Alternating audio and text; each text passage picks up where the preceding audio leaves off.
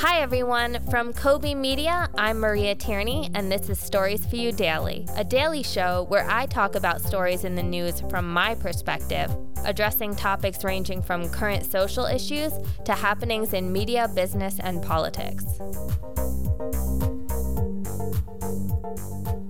Today, we're discussing the recent election results in Hong Kong, which come amid the ongoing situation of political unrest in the region.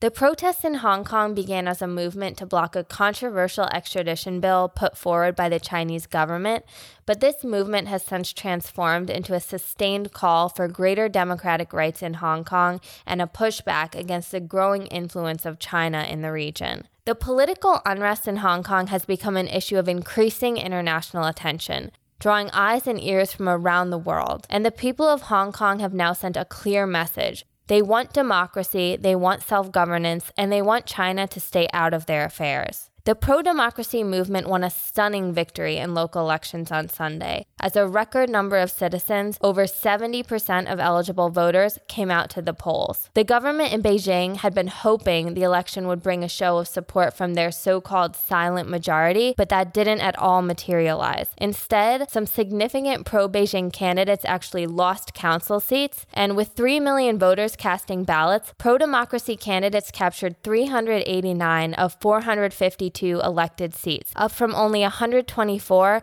and far more than they have ever won previously. The government's allies in Beijing held just 58 seats, a remarkable collapse from previously having 300. This election was seen as a test of support for the government after months of unrest. It was a pointed rebuke of Beijing and its allies in Hong Kong, and the turnout suggested that the public continues to back the democracy movement, especially as the government response to the protests has become increasingly harsh. Young Hong Kongers, a major force behind the demonstrations of the past six months, played a leading role in the voting surge. And this makes sense, as young people have seen firsthand what lengths the Chinese government will go to in order to retain control. Last week, for instance, the campus of Hong Kong Polytechnic University saw a standoff between authorities and protesters that turned into one of the fiercest, most violent conflicts in all of the six months of protests.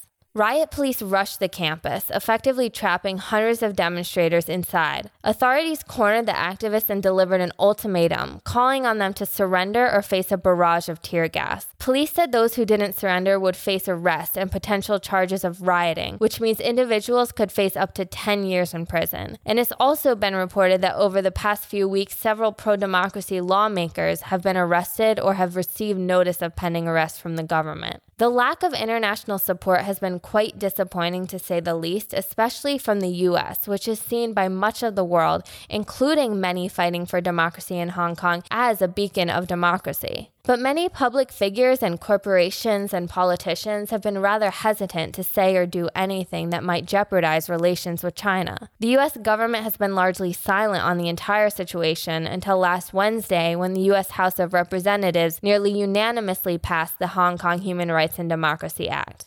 Although the bill has yet to go before U.S. President Donald Trump for consideration, and Trump has so far appeared reticent to challenge China on the issue of Hong Kong, promising Chinese President Xi Jinping in October that the U.S. would remain silent on the city's ongoing pro democracy protests while trade talks continued. But hopefully, this landslide victory for the pro democracy forces in Hong Kong will turn the tide. Hong Kong's district councilors have little political power and mainly deal with local issues, so the district elections don't normally generate so much interest. But these polls were the first time people could express at the ballot box their opinion on embattled Chief Executive Carrie Lam's handling of the entire crisis, and they have resoundingly expressed their dissatisfaction. Amidst the landslide election victory, last weekend was also the first in months without any clashes or violence between protesters and police. It's hopeful that the people of Hong Kong will be able to let their voices be heard through self governance without facing more violent conflict or pushback from law enforcement. But we'll have to wait and see what ultimately comes of these election results because there's still a long way to go in the fight for democracy in Hong Kong. This was a huge victory, but not in itself enough to flip the whole system of governance.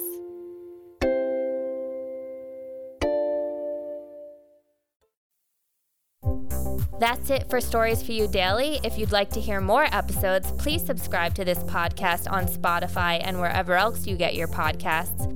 I'm Maria Tierney, and I'll talk to you tomorrow.